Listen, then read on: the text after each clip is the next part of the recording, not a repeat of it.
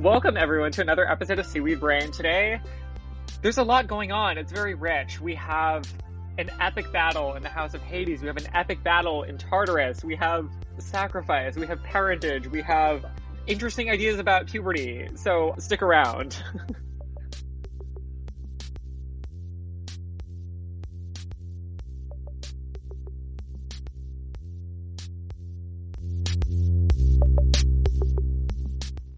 Alrighty, I'm so excited to be here today and to be joined again by our dear friend Caitlin. Hi, Caitlin. Hello, it's so good to be back. I'm so excited. It's has a baby. Oh, I feel like these are some emotionally heavy chapters, so Oh I yeah. want to keep the mood light until it's not anymore. we gotta balance it out. Yeah, how have you been since we last chatted? Well, you last spoke to me at the beginning of House of Hades, I'm pretty sure. So a lot has happened. First and foremost, I moved houses.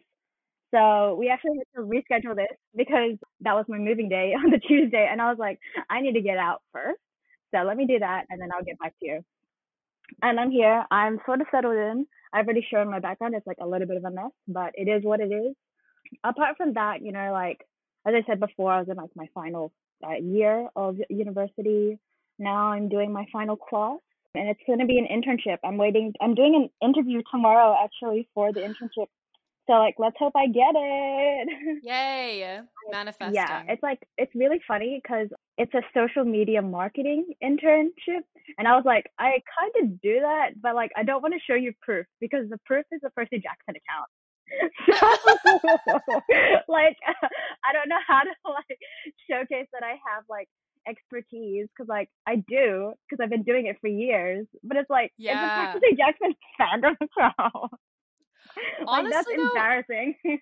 No, but you should show them because that is a legitimate skill. Like the way that you have marketed your own content is absolutely a thing. Yeah. So um Yeah. that's tomorrow. And then apart from that, it's just like waiting on finishing this class and then graduation. Woohoo! Oh, we appreciate you joining us as you are nearing the final stretch of your phase of higher education. Yeah, I wouldn't miss this. I would not miss this. Oh, these are some special chapters. I'm so happy They to be are. here. I'm I'm really glad that we get to do this right now. Okay, great. Yeah, that was a wonderful. You really nailed all these bullet points that you wrote out here. yeah, I was like, I, I need to I need to set this straight because like I haven't been online in so long. So if people miss me, this is where they're gonna find me. Oh, that's so nice. Shall we take it away if you would like to begin, Carter?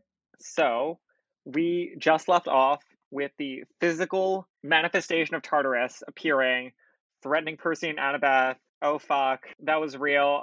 Pretty baller. And then on the other side, with our topside crew, I guess, we um, just reunited with Leo after making our way back from North Africa. Those were Jason's chapters that you may remember. So, with that, we are currently sailing into Greece to finally make our way to the House of Hades. And we're, of course, in Frank's perspective at this point. We're in Frank's perspective, and Frank is thinking about ancestry. As you do. I mean, Who wants to read this Yeah. paragraph I went to the trouble of literally typing out in this Google Doc? I wouldn't be able to pronounce like half of that. That's true. There are a lot of names. Yeah, I'm just like, mm, let's not offend like half the internet. Sounds like it's Carter's responsibility. I can just pronounce them wrong. I don't care. Um, Exactly. Frank was hoping for fireworks, or at least a big sign that read, Welcome home. More than 3,000 years ago, his Greek ancestor, good old Periclem- Periclemius, we're going to go with that. I'm going to take it from the top. his Greek ancestor, good old Periclemius, the shapeshifter, had sailed east with the Argonauts. Centuries later, Periclemius' descendants had served in the Eastern Roman legions. Then, through a series of misadventures, the family had ended up in China, finally immigrating to Canada in the 20th century. Now Frank was back in Greece, which meant that the Zhang family had finally completely circled the globe. Full circle moment. Yes, that is a recap of everything we'd been told previously about Frank's genealogy. I got kind of hung up on this paragraph as I was doing my reread of this today, and I fell into a hole of like all of those websites that show you maps of the Roman Empire and like the growing Roman Empire because I was like, Does it make sense? Sure. But I feel like sitting with this for a couple books and now circling back to it from Son of Neptune, doing a little bit more research about this Periclymius Periclyminus uh, character, that guy, the child of Poseidon thing where he gets his shape shifting thing from. This character was an original Argonaut. Mm-hmm. I just felt like it makes a lot of sense looking back how Rick wanted to include this aspect of the Argonaut myth in the story of Jason and the Argo 2 and wanted to have a shape shifting character. But it would have been, I think, a lot cooler if instead of this Rome to the eastern regions of Rome to China to Canada back thing, that Rick could have just said like maybe this Roman demigod who sailed with the Argo 2 who had shapeshifting powers was actually Chinese the whole time and like came over from China and could have used this as a moment to reference him being a demigod or a figure from a, a portion of Chinese mythology because there is plenty... yeah that would have connected to like uh, Rick Riordan presents as well like that entire like and just in general just growing it especially because of we all know his issues with diversity. So I think it would have been nice even if he like had tried. Yeah. Yeah. There isn't any reason that it had to be like this Roman man traveled to China and his descendants from China are now Frank Zhang. It could have been this uh, Chinese demigod hero happened to be fighting for the Roman Empire. Could have been Chinese. yeah, happened to be on the Argo too, and that was my ancestor. And there's not like there's any lack of Eastern mythologies regarding shapeshifters and shapeshifting powers. Yeah, exactly. So that would have been cool. And that was just I landed on that as something that makes me feel a little bit more peaceful about this whole thing. I feel like Frank's character was originally white and then he just went, No, you know it would be like a fun diversity idea if I made him Chinese. And then he was like, Okay, we're gonna backpedal just a little bit, give him shapeshifting and see how we can connect it to make him less white and then we ended up with him. I yeah, I don't know where, where where does that leave us? Frank gives us this whole thing because Rick, I guess, needs to remind us about his whole biography because God forbid we forget where Frank got his powers. Um, and um, the white people. yeah, yep, yep, yep. Um, and that leads us into a conversation between Hazel and Frank. They're just sort of debriefing, mostly on Leo. Hazel is very sure like, oh, Leo met somebody. Leo's different now. Frank what? notices that he's different. Frank is like, he's no longer thirsty AF. He's just like acting like a normal boy. And Hazel's like, well, it's because he met someone. And Frank is like, I don't get it. And Hazel's like, you don't have to get it. That's not at all how that conversation went. This is my note. Sorry. Here is my note that I wrote here, right under this, because I reread this and I was like, I remember reading this when I was like 14, oh, probably around mm-hmm. that age, and I was like, you know what? I don't get it either, because I don't know about you. Like, um, maybe I'm just oblivious in a general sense, but like I, I can't pick up often when people like me, let alone when people like other people. Maybe it's more obvious. Mm. Maybe I'm just dumb. But is it like some demigod power, like a super intuition? Like, oh, you know what? They they're a thing. They're a thing. Like in Annabeth, in one of her chapters in Mark of Athena, she like instantly picks up that Frank and Hazel are a thing. And it makes sense for Annabeth because she has like spent her entire life being strategic and analyzing people. And for Piper, it would make more sense, you know, because of her background with Aphrodite and also just being a people watcher. And same with Reyna. But like Hazel, she's like 13. You came from like the what, the 19 whatevers. Like what? Do, no offense. What do you know? You what do you know? Why are you so special that you're like he met someone? Okay, like Kayla's really like, I don't get it. I don't explain it to me. Make it make sense. I feel like in the context of this book, none of them have access to therapy. So if somebody comes back behaving differently, then you would not leap to a healthy explanation for that. You might just be like, oh, well, I mean, what are the good things that are available to happen to demigods?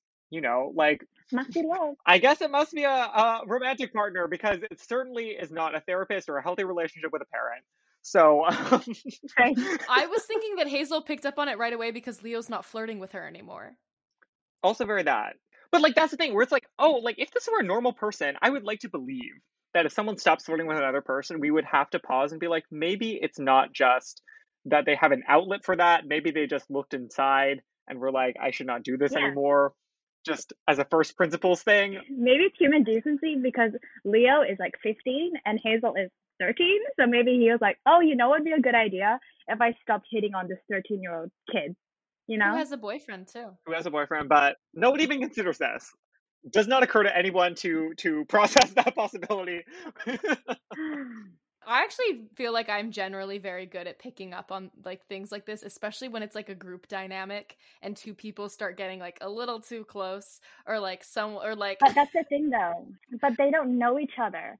Like I mentioned this later, like here in this like little catch up, like between the quests, like this is the part where, you know, typically they would be interacting more and you have those little interactions, but like it's not enough to show that they know each other. Like I would let this slip if I knew that Hazel and Leo were closer and would actually like interact outside, like the only interactions we have of them is like Leo hitting on her or like them doing something that Mhm, mhm. uh, Frank is picking up on and is like he's seeing it in a like a rose tinted like oh they're flirting with each other um that's my girlfriend get away from her type of thing but like they're not close enough for you to real to sh- to should be able to pick up on it if that makes sense Yep, totally. All right, from here, uh, Frank goes down to Coach Hedge's room. This is a little interlude. We find out officially that Coach Hedge actually married Mellie back before the Argo 2 sailed, which we didn't officially know about yet, and also that Mellie is pregnant. good for her Yeah, and the sad part is that she quit her job in LA, is what Coach Hedge says, which is such a cute way of putting it, and that she moved to Camp Half Blood because they thought it would be safer.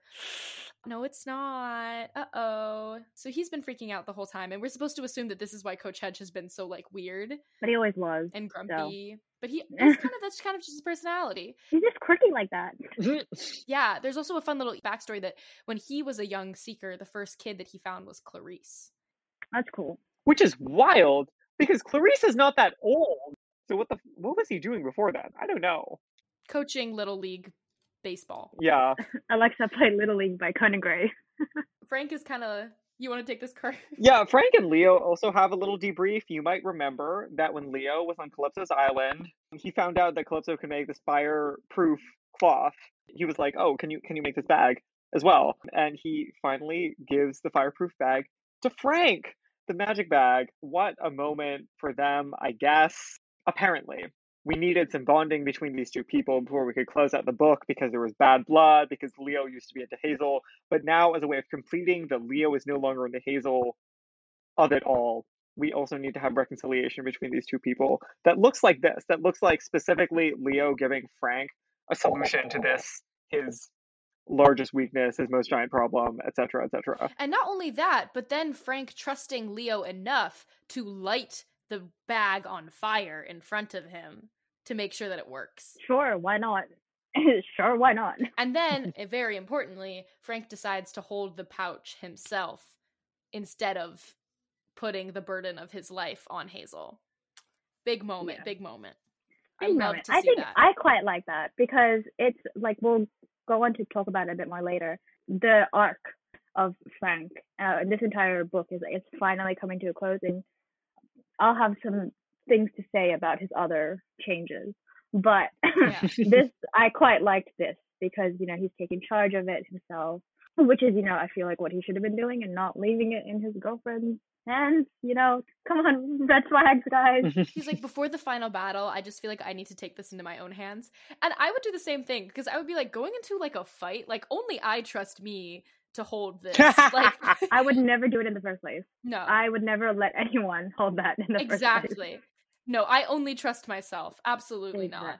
And also, I wouldn't want to, like, if somebody else, you know, accidentally messed up, I don't want to blame them for murdering me. if, like, my own clumsiness is what takes me down, then that's fine. It should be me. It should be me ending me. Yeah, absolutely.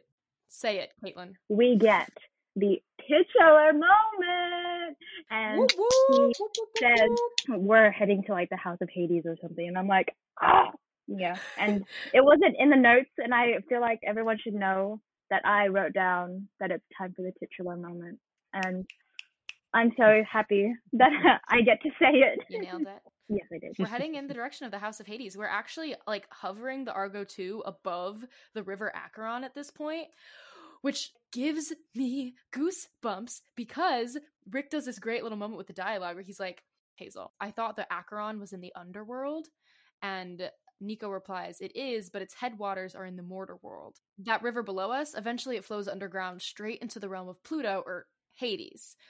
Which is, if you'll remember, when Annabeth and Percy were jumping out of the mansion of Night, they like jumped over the river Acheron. So it's just like so cool how they're all like they're converging and they're getting really close to one another. It's very exciting. It's like you can feel the tension building up. It's like it's amazing. This is like Yeah, this is yeah. an amazing movie. Oh, please, I'm so excited for the show. Oh. so excited for when I'm 30 years old and the Disney Plus series adapts. yeah, that- that's This pretty book. much it. Like, The Acheron is a real river in Greece. It's also like beautiful. yeah, it's so pretty. Isn't it like the River of Pain or something? Like, geez. It is. I mean, that's symbolic though. If it's beautiful, but it's called pain, you know, Mm, there's some symbolism there. you feeling all right, Caitlin? Okay. no, it's been a long couple weeks. Oh, uh, oh yeah. So you know they're about to like descend essentially to the House of Hades. Coach Hedge decides to stay behind on the ship for obvious reasons. He's kind of at this point avoiding all danger. But I guess someone needs to babysit Festus. Maybe does Festus need babysitting at this point? No. The rest of the kids head for the ruins with Nico wielding the trauma scepter at the front of it all. They get there, they eat the barley cakes that they got from Trip many moons ago. Was that that was like the was that even in this book? yeah, Yeah. that's um Venice That was- with Frank. Oh my god. yeah, That feels when like Nico two got books turned into corn. Yeah, it was a while ago. iconic.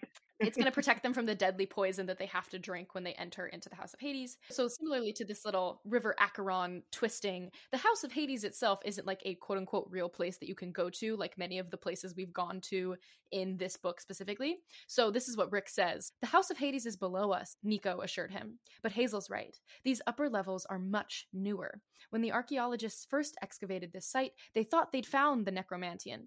Then, is that how you say that? Yeah, why not? Then they realized the ruins were too recent, so they decided it was the wrong spot. They were right the first time, they just didn't dig deep enough. Ooh, that also gives me goosebumps. The Parallels. I just realized this now. I should have picked it up earlier. But like the parallels with Battle of the Labyrinth. Hello. Mm-hmm. I think we mentioned it. You mentioned it in a previous episode. That's why I'm remembering. But Yeah. There are many parallels. I was gonna say yes. the parallels to National Treasure, but that's so, the, the whole idea of the Necromanteion and the reason why they had to get the barley cakes is because in order to be there you're supposed to be kind of dead in order to be kind of dead they have to not only eat the barley cakes they also have to consume the poison so they can be in that weird subliminal in between space and um, when they get there nico says quote you asked me about trust and taking risks well here you go son of jupiter how much do you trust me Frank wasn't sure what Nico was talking about, but Jason didn't hesitate. He took the cup and drank. it's the way that like Queen! Nico, Nico and Jason are just there, and then Frank's in the background, and he's like got the the cup there, and he's like, "What is happening?" it's also the way that Nico is in a completely shit. different play. Nico is in a different movie, a different genre constantly. Oh my God. Frank is watching a sitcom and Nico is truly playing King Lear at, in this. It's like Succession, where like most of the actors are like, "Oh, this is a comedy," and then one of them is like, "No, this is a serious melodrama." Not you referencing the Jeremy Strong New Yorker article that took Yes! Twitter by Did storm this the week. Jeremy Strong New Yorker article. It's so funny. Yes, I I love this. I relate to this moment a lot. Definitely, me as a 14 year old did this many times, just like aggressively attacked random people around me very dramatically. And then the response was just like, literally, I don't What? care. Sure, yes, I guess. Um, Do you trust me with your life? Uh, sure. Oh, yikes, high school. yeah, yikes, high school. That's pretty much it. anyway, it's delightful. Nico's a queen. From this point on, the dead are stronger than the living. Dun dun Woo! dun. metal, And metal. launch into it. From like here, we get like that beautiful parallel. I love the parallels it has with having this chapter. I don't know how many like chapters after, but it's like right after deathness, like right after Percy and Annabeth goes through the process of becoming Yeah. less, like they're becoming pretty much dead. Like, and it's so beautiful. And Rick, good job. good freaking job for doing this because it is like astounding. Oh, this is why this is the best book. It's so satisfying when you have like these two groups converging on the same point, but to get to that point, they have to go about things in like a similar but different way. So like they drink the death poison and Percy and Yeah. Annabeth like become the death mist and they're coming to meet in this like in between space. It's so exciting and satisfying. And with that, it's time to fight. All right. Um, We have been it was waiting for this. coming. It's our big Act Three brawl. Um, Mhm. Is there that much we have to say about this? I guess the primary thing that we're looking at here is the ghost army that they're trying to summon with the scepter of Emperor Dai, Empress Dai. We're all trying to use the scepter. We knew that Nico was going to be part of it, but we also assumed that the other part of it was supposed to be the leader of the Legion, right? Because these are Roman soldiers that we're trying to get to come into battle. And yet there are performance issues. Not everything is going Oh, oh as Carter, thought Carter, they would go. Carter. Oh. Clearly, performance issues. Someone is not performing as they thought that they would. I don't know how else to phrase that. Jason is trying to command the army and it's not really working. That is what is going on here. Maybe that's going to be the only thing that makes it past the edit. God bless. Add this to. No, I'll Add keep it to all the list of Jason's problems. Um, he has performance issues. No, it's true. It's true. Jason's out here trying to command the army and they're like not listening to him. Nico is also trying, but Nico's too Greek, and so that's not working. Meanwhile, the Earthborn, the Cyclopses, the Hellhounds, the Telkhines, they're all closing in on them. Quote, the truth hit him. Jason wasn't quite Roman anymore. His time at Camp Half-Blood had changed him. Reyna recognized that. Apparently, so did the undead legionnaires. If Jason no longer gave off the right sort of vibe or aura of a Roman leader, dot dot dot dot. Good for him. Yeah, wait, Caitlin, do you want to read? It's on in my book. It's page five oh eight. Oh, yes. Okay. My rank, Frank realized. All these monsters are rank, Piper yelled, stabbing a wild centaur. No, Frank said. I'm only a centurion. Jason cursed in Latin. He means he can't control a whole legion. He's not of high enough rank. Nico swung his black sword at another griffin. Well then, promote him. Frank's mind was sluggish. He didn't understand what Nico was saying. Promote him? How? Jason shouted in his best drill sergeant voice. Frank Zhang, I, Jason Grace, praetor of the 12th Legion, give you my final order. I resign my post and give you emergency field promotion to praetor with the full powers of that rank. Take command of this legion. Frank felt as if a door had opened somewhere in the house of Hades, letting in a blast of fresh air that swept the tunnels. The arrow in his arm suddenly didn't matter. His thoughts cleared, his eyesight sharpened. The voice of Mars and Ares spoke in his mind, strong and unified. Break them. Frank hardly recognized his own voice when he yelled, Legion, augment format. format. Oh, I messed up the finale, but that's fine. I was doing so good. I was in the moment. It's a dead is language. why.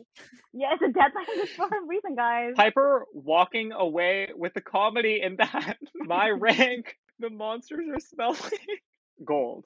Gold. Thank you. I appreciated that. All these monsters are rank. I didn't get it until just now. It's like that couple seconds delay. I didn't get it, but now I do. Okay. I love that. I love that. I, you know, I wasn't totally feeling the Jason power up before, but I think the whole point of Jason's arc is supposed to be yielding. It's supposed to be stepping back, realizing that he does not need to occupy this place of power because there are other qualified individuals who want to do so and will do a better job than him.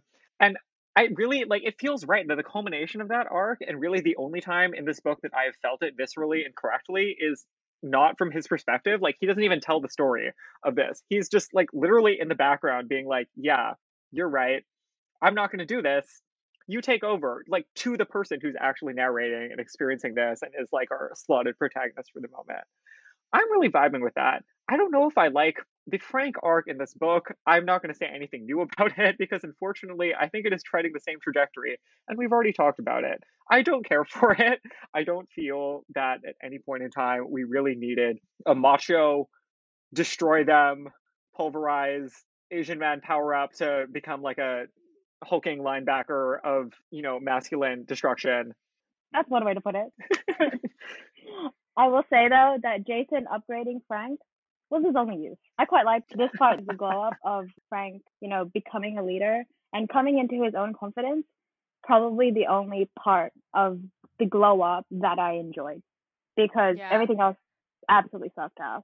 This is what he needed. He needed the confidence in himself and also from other people. And to have it be Jason, who he used to look up to, giving him that power and giving him that chance to, you know, be the leader that he you know that we know that he is capable of is significant and that is why Jason is valid in that sense.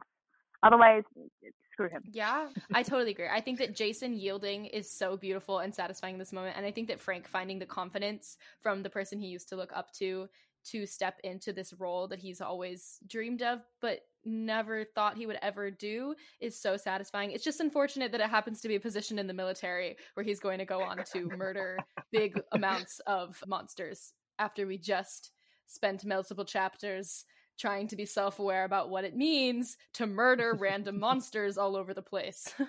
I was like, really? the, the demigods on Earth. I mean, they're a few years younger. They have some time to catch up with the consequences of their actions. It's like But I'm happy- I guess they gotta go to Tartarus themselves, meet the Arai, Yeah. and then they will. yeah. I'm happy for Frank. Like, I'm glad that you are doing the thing that you wanted to do.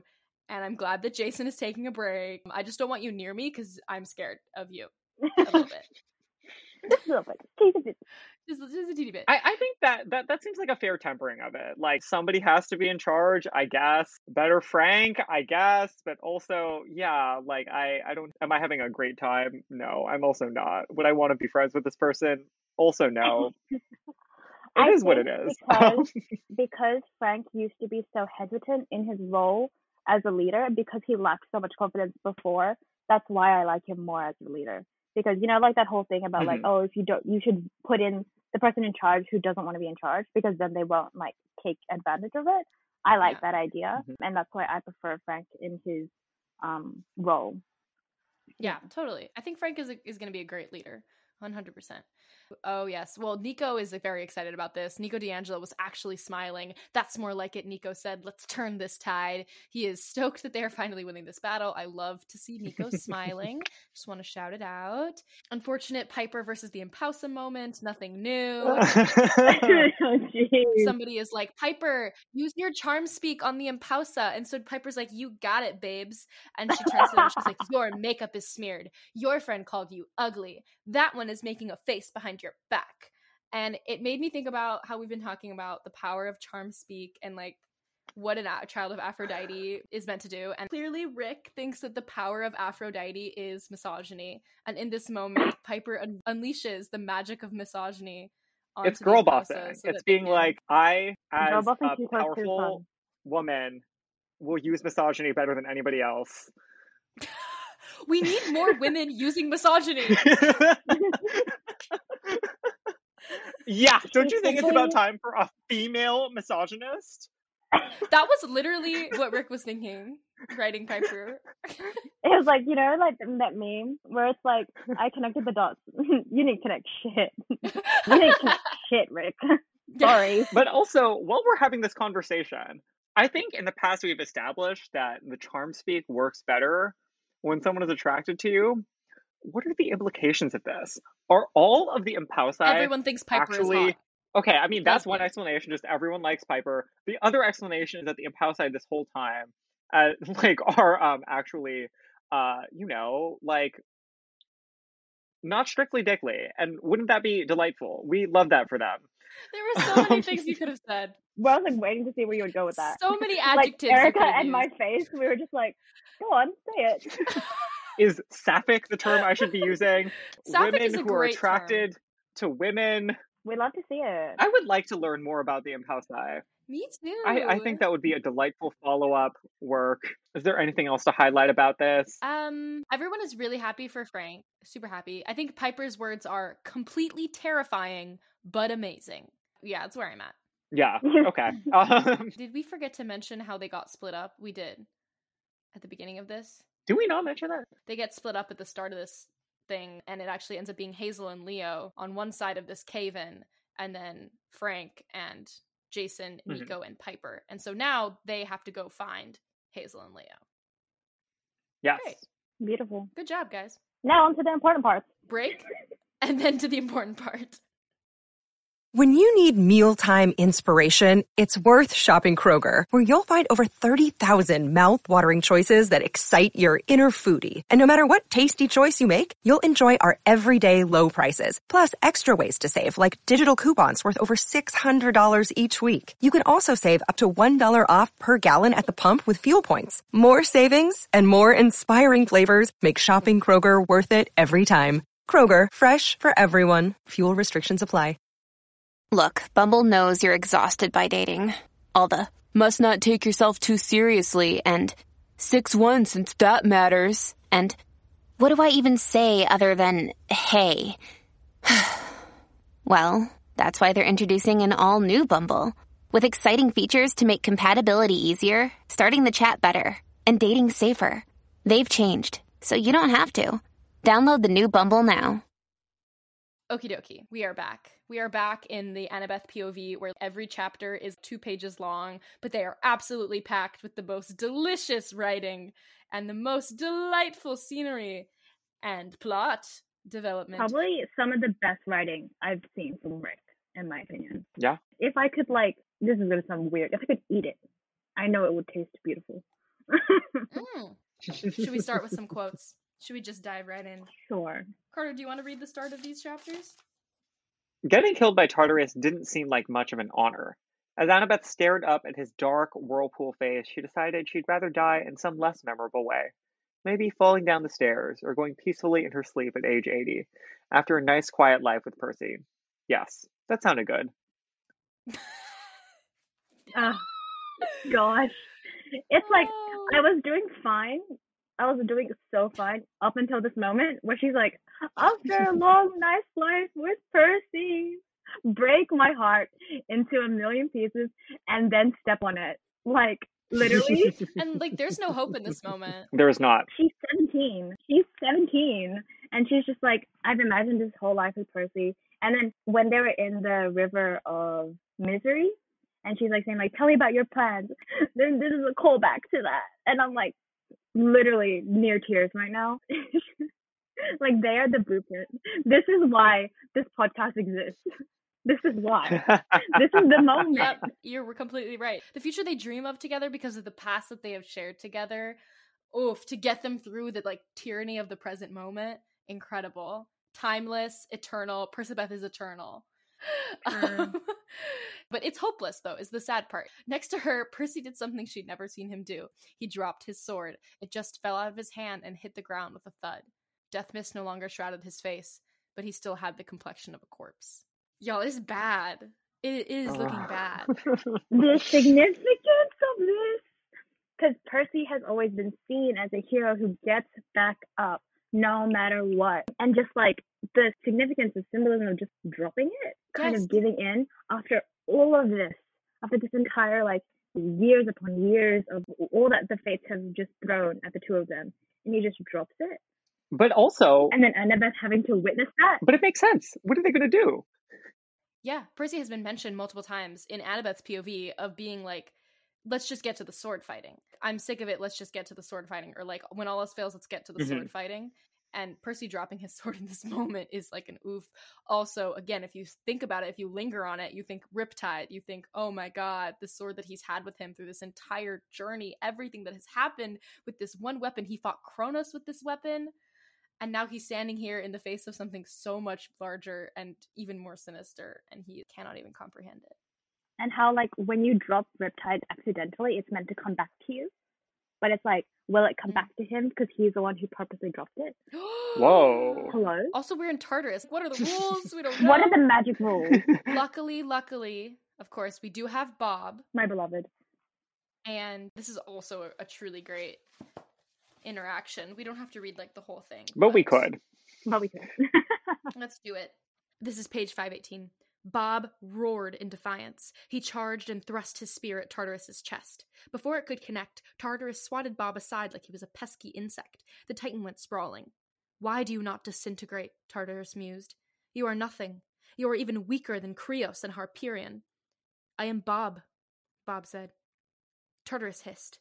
What is that? What is Bob? I choose to be more than Iapetus, said the Titan. You do not control me. I am not like my brothers. The collar of his coveralls bulged. Small Bob leaped out. The kitten landed on the ground in front of his master, then arched his back and hissed at the Lord of the Abyss. As Annabeth watched, Small Bob began to grow, his form flickering until the little kitten had become a full sized, translucent, skeletal, saber toothed tiger. Also, Bob announced, I have a good cat. Oh gosh, okay. Here we go. Another parallel. I've talked about choosing your own fate, and that was a big thing in the original series about how and yielding as well, which we'll come back to a bit later, and how Percy has to be like, what is my fate? You know, like, am I the hero? And then he ends up choosing to be the hero of the prophecy in order to save. At the time, it was Nico, and he was saving Thalia from it as well because he's like, no, I'm going to be the hero because I don't want anyone else to do Yeah. it. Mhm. Then Bob doing it now, who is, you know, typically seen as a villain, and he's choosing to be pretty much the exact opposite of that. And you're not being the hero, you're not following the role that was originally foretold. This is a reach, but if you guys have seen this cartoon called Ever After High, and it's basically I've heard of it. It, yeah, so it's basically like fairy tale retellings, and they basically have to find the storybook of legends where you are meant to fulfill your fairy tale role. And the daughter of the evil queen from Snow White doesn't want to sign it. And so she's like, no, I want to actually, you know, either be a princess or be a hero. And it kind of follows that same premise of being your own person and choosing what fate that you want to do because, you know, you are your own person. You're not your parents. You're not your prophecy. You're not whatever the fates say that you are. You're you. And just, I love Bob a lot. I will destroy your happiness. If it is the last thing I do. yeah. Oh, yeah. And once upon a time. Yeah, true. That is so true. But that's more of a question of I don't think we can change our fate and trying to Shout out to your podcast. even though Bob has chosen this wonderful fate and we are like, yes, Bob, rally for Bob, things are still not looking great, frankly. While Bob is fending off Tartarus for now, Percy and Annabeth like run to the elevator, and Percy really tries to get Annabeth to get into the elevator. and Annabeth is absolutely not having it. 521, she says, You promised Seaweed Brain we would not get separated ever again. He says, You're impossible. She says, Love you too. And then this army of Cyclopses shows up, and Annabeth is like, It just had to be Cyclopses. Percy like bursts the river Phlegethon through the pimple surface of Tartarus. it's his, like, it's his veins. His bloodstream pretty much is the rivers. he's bloodbending Tartarus now. Yeah. This boy is too powerful. Also, the way that we just could have predicted, we all could have written this scene with Percy and Annabeth trying to be like, "No, you get in the elevator. No, you get in the elevator." like, yeah. oh gosh, I might cry. Okay, so Bob is, you know, still fighting and he's still trying to convince Annabeth to go into the elevator. And Annabeth is saying that like, no, like you we cannot fight him. Like there is no way Mhm. we can. Because we're mortals, you know, we are literally less lesser beings. And this is the part where for the second time we have to see Percy learn how to yield and comes back to what I was saying about choosing your fate and choosing the type of hero that you want to be and what legacy you know you're trying to leave. And after the Titan War, where he learns that he is the hero, but not the hero that he thought he was going to be, and Luke has to give his life instead of Percy or whatever. Not that I care about Luke's life, but yeah. and how that first war taught Percy all of these lessons about yielding, and he has to go through all of it again. But this time, I feel like his relationship with Bob is a lot closer uh, than Luke's because it's a different type of relationship and dynamic. And he has to go through all of it and watch it and be like, I literally, there's no way I can actually intervene in this sense. Because before he could with Kronos and with Luke, because that villainous relationship was a lot closer and it was a lot more personal. But this, there's no way he can get between this one. So he just has to let it happen. I, I'm emotional. and then what happens next? There's like another critical moment where as Bob is fighting and not doing so hot, and Percy and Annabeth have their little dance about who's going to go up in the elevator. There's this moment where both of them are like, Yes, we cannot defeat Tartarus. We can't help. But they both decide that they're just going to like go and fight the monsters and neither of them are going to go up because neither of them is willing to go up without the other, but also because there, there's this leave. line about how they they don't want Bob to die alone. They're like that is an undignified death for Bob who has sacrificed so much for us. Like we will be beside Bob doing what we can, even though we know that we're all going to die. That I really appreciate. That's giving like Camus or some shit. Wow, wow. Should we read it? Yeah, all right. It says Percy gripped Annabeth's hand. Stay here. I've got to help him. Percy, you can't, she croaked. Tartarus can't be fought, not by us. She knew she was right. Tartarus was in a class by himself. He was more powerful than the gods or titans. Demigods were nothing to him. If Percy charged to help Bob, he would get squashed like an ant. But Annabeth also knew that Percy wouldn't listen. He couldn't leave Bob to die alone. That just wasn't him. And that was one of the many reasons she loved him, even if he was an Olympian sized pain in the podex. We'll go together, Annabeth decided, knowing this would be their final battle. If they stepped away from the doors, they would never leave Tartarus. At least they would die fighting side by side. I think I have tears in my eyes. I think I have tears in my eyes. Knowing that he won't listen and that that's why she loves him. we all need a moment. I think. I think we're all feeling a little bit emotional. We'll go together, parallel. Mark of Athena, hello. We're staying together. You're never getting away from me ever again. As long as we're together. I could quote the ending of that book. They were serious because for them to be separated at this point, they're not going to do that. I love them. it really contains everything. It's the insolence, it's the togetherness, it is the mutual understanding. It's this sense of duty and not duty to a system, but in this situation, such a specific interpersonal sense of commitment and obligation that is so. Mm, it, it's such a perfect synthesis of all of the feelings and themes and ideas that have just been coursing through. You know, it, it's about taking responsibility. It's about the, the, the I need to stop. I need to stop. But like Well, also partnership, partnership, partnership, partnership. You know, as someone who walks around, as many of us do, being like codependency is bad and like we should never be codependent and like especially as young people, we need to avoid being codependent on others. Frankly, what is one of the beautiful things about human life and humanity is Is needing each other. is the connection with other people and finding those kind of codependent connections with people is the meaning of life. At least that's what Ender's Game taught me. Fuck Orson Scott Card. We don't we don't love him, but like, do you know what I mean? The bonds between Yes, humans yes. are what make life worth living, and finding a partnership like this that is truly a partnership where two people function as one unit is fucking beautiful. Sorry for swearing. I have. I wrote a thing. I was like, let's not talk about the reasoning why I wrote it, but I wrote a thing one time, and it was literally about the belonging between humanity and like the impact and the importance of connecting with each other. And I'm trying to find. Oh, here we go. I'm just gonna read a, a little portion of it. Please do. Um, as humans, at our core, the best thing we know how to do is loving.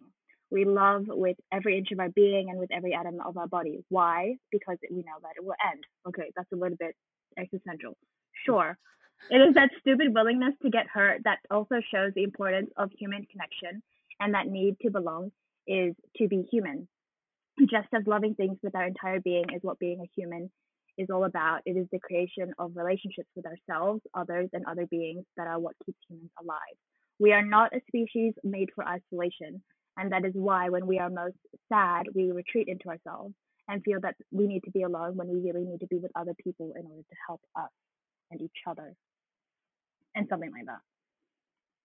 Damn, listening to you say that just made gave me a bit of a self therapizing moment. Um, I think I write I write in order to go through therapy. Honestly, I'll I'll add it to the show notes so that people can see do. that. Oh, good. I don't know. I I think that maybe a lot of us who are a bit heavy on the Percabeth standing are maybe people who fear vulnerability in a way that would ever allow us to be in a kind of relationship like this um, that was so codependent. So, like, I think that there's a craving and a longing there for something that feels so intangible that we all want but are ultimately very scared of.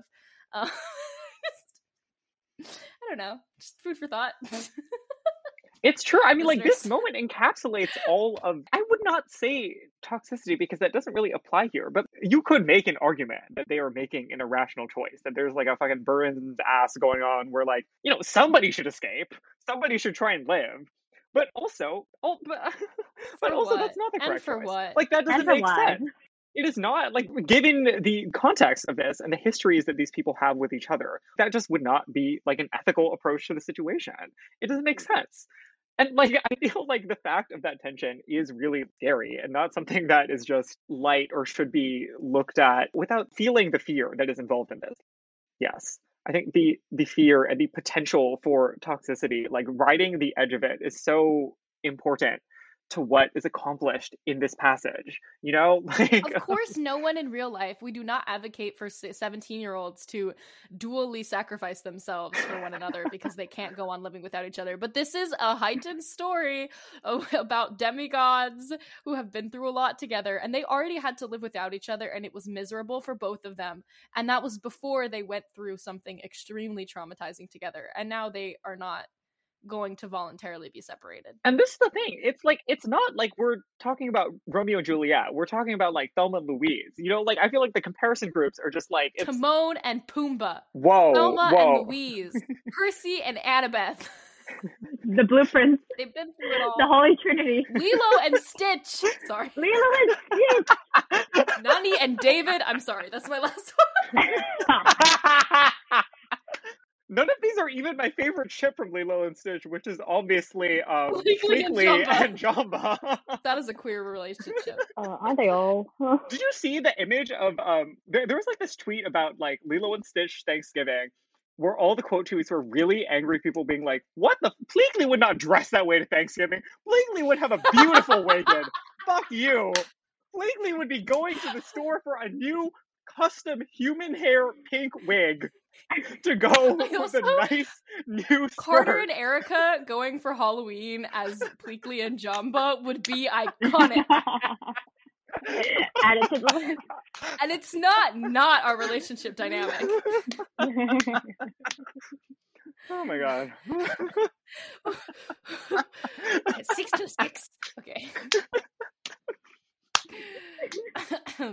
that being said, um, Damasen shows up. Uh, That's our regularly scheduled program. Oh, I think we got to read a small tangent of this. Please do When it. Damasen is announced, we get an alarm, we get monsters flying. Annabeth is grinning. Annabeth understands what's going on. But the line that really gets me is that before they mention Damasen's name, they say, quote, the Maeonian Drakon spread its frilled collar and hissed, its poison breath filling the battlefield with the smell of pine and ginger.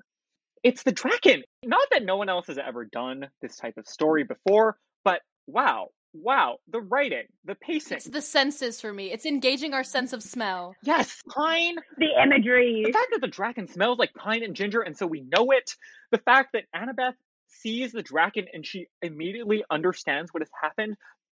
And the fact that it happened, the fact that like the resolution of the story is almost too simple, almost too profound. Annabeth Chase, I took your advice. I chose myself a new fate. that is exactly what it says there. Annabeth is out here changing hearts, changing minds, changing lives. That's my girl. And you know what I appreciate about that? You know what I appreciate about that is that she's typically seen as someone who is very stoic and not very emotional. We see Yes. uh, that she's like very closed off, but we see in this book, in this book specifically, that like she's the one reaching out. She's the one putting that arm out saying, "Help me, help us." Like it's not Percy. Percy, you know, people usually say like Percy's the heart and Annabeth is the head. No, no, no, no, no, no. It's balanced. It's balanced. they have their moments. They have No, their no, moments. no, That's why they're perfect. That's why they're perfect because they balance each other out. When Percy can't, Annabeth is there and she knows she knows what to do. Like Annabeth, I would give my life for you. I'd give my life for Percival period, but like Annabeth Chase. Oh, I'd give it all for you. Not the Jason Robert Brown, please. You put it in the playlist. I did, and I don't regret it. I mean, anyway. All right, Oh. suckers. It's time. We have to read the ending of this chapter. So So yeah, Damasen comes in. Tartarus is like, blah blah blah. My son is a disgrace, but we're fighting. Um, not only did Damasen show up, he showed up to showdown against his father. his dad, father-son his father, who has always battle. hated him. Oh, nice to know that immortals invented daddy issues. True. Truly. What what we're looking at before this is that Bob is like very grievously injured. He was not a suitable match against Tartarus. But in spite of all of these things, Percy and Annabeth are trying to like pull Bob along with them, but Bob is like, "No, I'm going to press the button. I'm going to hold the doors for you." Bob, don't, Percy said, his eyes pleading. He'll destroy you permanently. No coming back, no regeneration. Bob shrugged. Who knows what will be? You must go now. Tartarus is right about one thing. We cannot defeat him. We can only buy you time. The doors tried to close on Annabeth's foot. Twelve minutes, said the Titan. I can give you that. Percy, hold the doors. Annabeth jumped and threw her arms around the Titan's neck. She kissed his cheek, her eyes so full of tears she couldn't see straight. Bob's stubbly face smelled of cleaning supplies, fresh lemony furniture polish, and Murphy oil wood soap. Monsters are eternal, she told him, trying to keep herself from sobbing. We will remember you and Damasen as heroes, as the best Titan and the best giant. We'll tell our children. We'll keep the story alive. Someday you will regenerate. Bob ruffled her hair. Smile lines crinkled around his eyes. That is good. Until then, my friends, tell the sun and stars hello for me. And be strong. This may not be the last sacrifice you must make to stop Gaia. He pushed her away gently. No more time. Go. Annabeth grabbed Percy's arm. She dragged him into the elevator car. She had one last glimpse at the Maeonian Drakon shaking an ogre like a sock puppet. Damasen jabbing at Tartarus's legs. The god of the pit pointed at the doors of death and yelled, Monsters!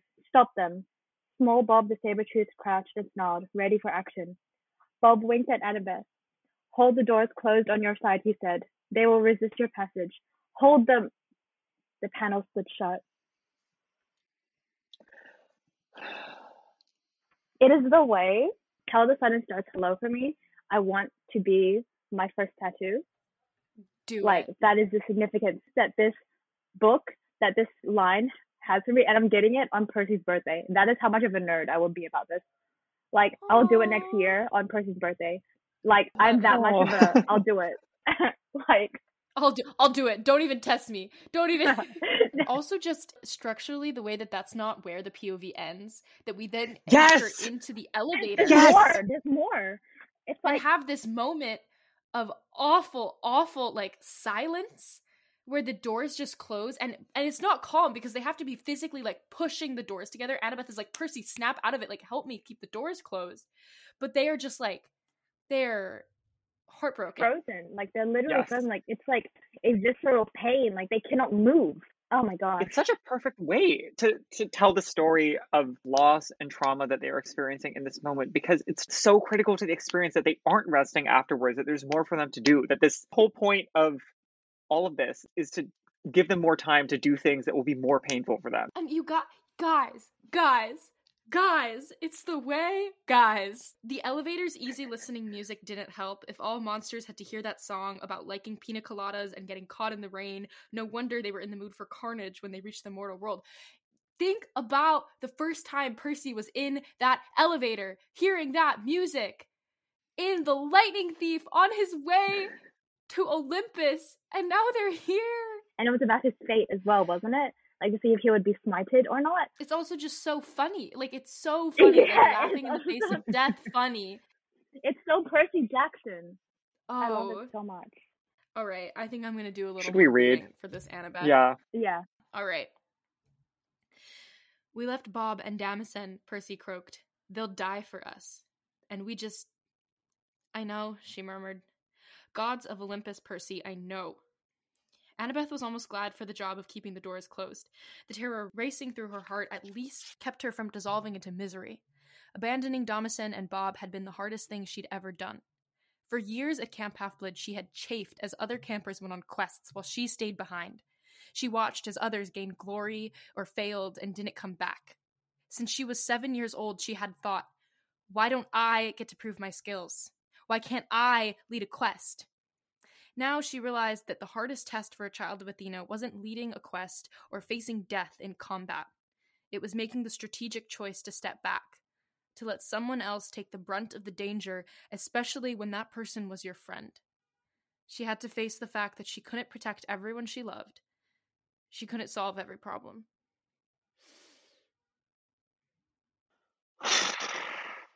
I don't even know what to say. It's right there. yeah, there's nothing more else to say except, gosh, I want to hug her. I want to give her a hug.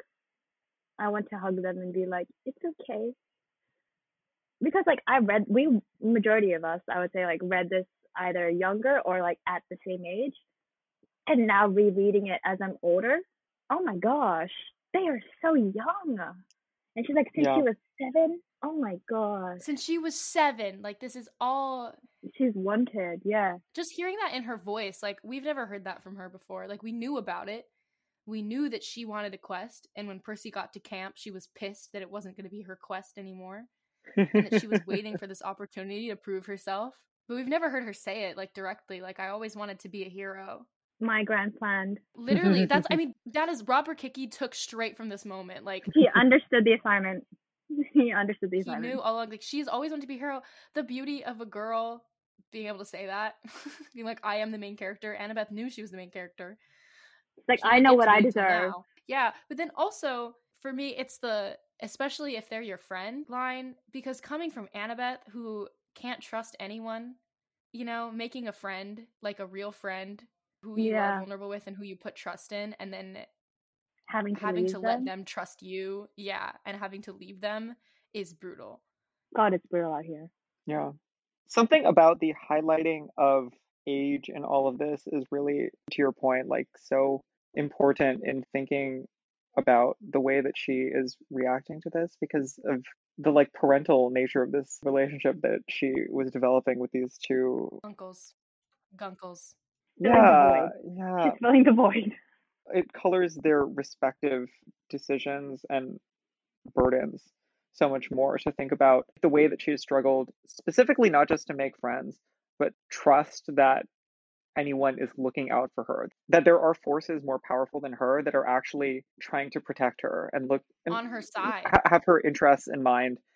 And the fact that this is how she has to, that this is how those relationships are ending for her is so, um, It's like not the entire weight of the Yeah. sky is not all on her shoulders. Reference to Yeah, Titan's curse, yeah. anyone? yes. hmm She has held that. She's held that weight. And so she knows that like this isn't my role to play in my life. My role is somewhere else, even though this is where I feel like I deserve or I need to be. You know what's funny? I'm looking at our outline. the last note is that and then there's like Say it. Mm. so there's a moment where they're obviously just just talking and then Percy just like is completely quiet. I don't think he's even said a word throughout this since the beginning and then he just says I will kill Gaia, he muttered. I will tear her apart with my bare hands. And my note for that was okay, kind of hot. yeah, Mr. Percy. I think we have to keep reading what comes after that. Do it, Carter. Read it. Annabeth nodded, but she was thinking about Tartarus's boast. He could not be killed. Neither could Gaia.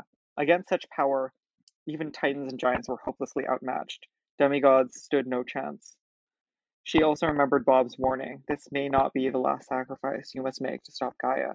She felt that truth deep in her bones.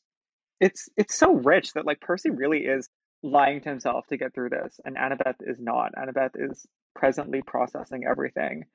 And And I think this is how that this is how Percy processes things though. He has always been like, okay, like as you guys said before, like he was always like, okay, when is it time for the sword fighting? You know, let me let me Picks at them. his sword. Yep. Yeah, let me fight them because this is how he this is how he was raised. He was, he was twelve. Is literally raised to be some like assassin in a sense. I don't know, that's not the right word, but like he was trained to Oh, be a soldier, soldier pretty much. Yeah, a weapon. Oh yeah, exactly. And it's like this is how he knows how to cope with things when things are taken away from him. He's like, I will find them and I will destroy them. hmm hmm And then whereas for Annabeth, she's a lot more strategic in her sense that she's like, okay, I know we can't fight them alone. We need to do this. We need to look at the prophecy and see what comes next. Okay, let's Yeah. see how far we've come. Playlist Yeah. come through. She's like, let's get through this moment. 12 minutes, she murmured. Just 12 minutes. She prayed to Athena that Bob could hold the up button that long. She prayed for strength and wisdom. She wondered what they would find once they reached the top of the elevator ride. If their friends weren't there controlling the other side, we can do this, Percy said. We have to. Yeah, Annabeth said. Yeah, we do. They held the doors shut as the elevator shuddered and the music played, while somewhere below them, a titan and a giant sacrificed their lives for their escape. She prays! Percy is like, I'm gonna murder these motherfuckers with my bare hand, and Annabeth is like, I'm gonna pray for strength and wisdom. But the going into this significance of that is phase. because like she hated her mother. She's been hating on on as she should on Athena for so long because of the entire Athena quest. But the fact that she just comes back down and she's like, Athena, help me, because I don't have anything else. Help me, help us. Oh my gosh. Yeah. And that's the end of that section. And then we have one final episode of The House of Hades. I pray for strength and wisdom, just 12 minutes at a time. Think about the elders who have sacrificed for me to charge into just another painful battle, maybe a little bit more well equipped than I was 10 minutes ago. Yeah. That's real. That's real. Thank you, Caitlin. Thank you for letting me be here. Every time you're here, we just cry. I choose these moments very, very carefully. I would say like this and then the Tartarus Fall are like the real greatest I was there as moments well. of all time. I was Yeah, there so for like as well. These are the reason we do this podcast. Yes. What a treat. An honor to be here. Tell the people where to find you on social media. You can find me at Percabeth Fields Fandom on Instagram, and um, you can also find me at Caitlin Reads a Lot underscore also on Instagram, which is where I talk about books and stuff. But if you want fan fiction, you'll probably find it on Percabeth Fields Fandom. That's me. Amen. See you guys next time for the finale of the greatest book in the Riordan verse, The House of Hades. Bye all.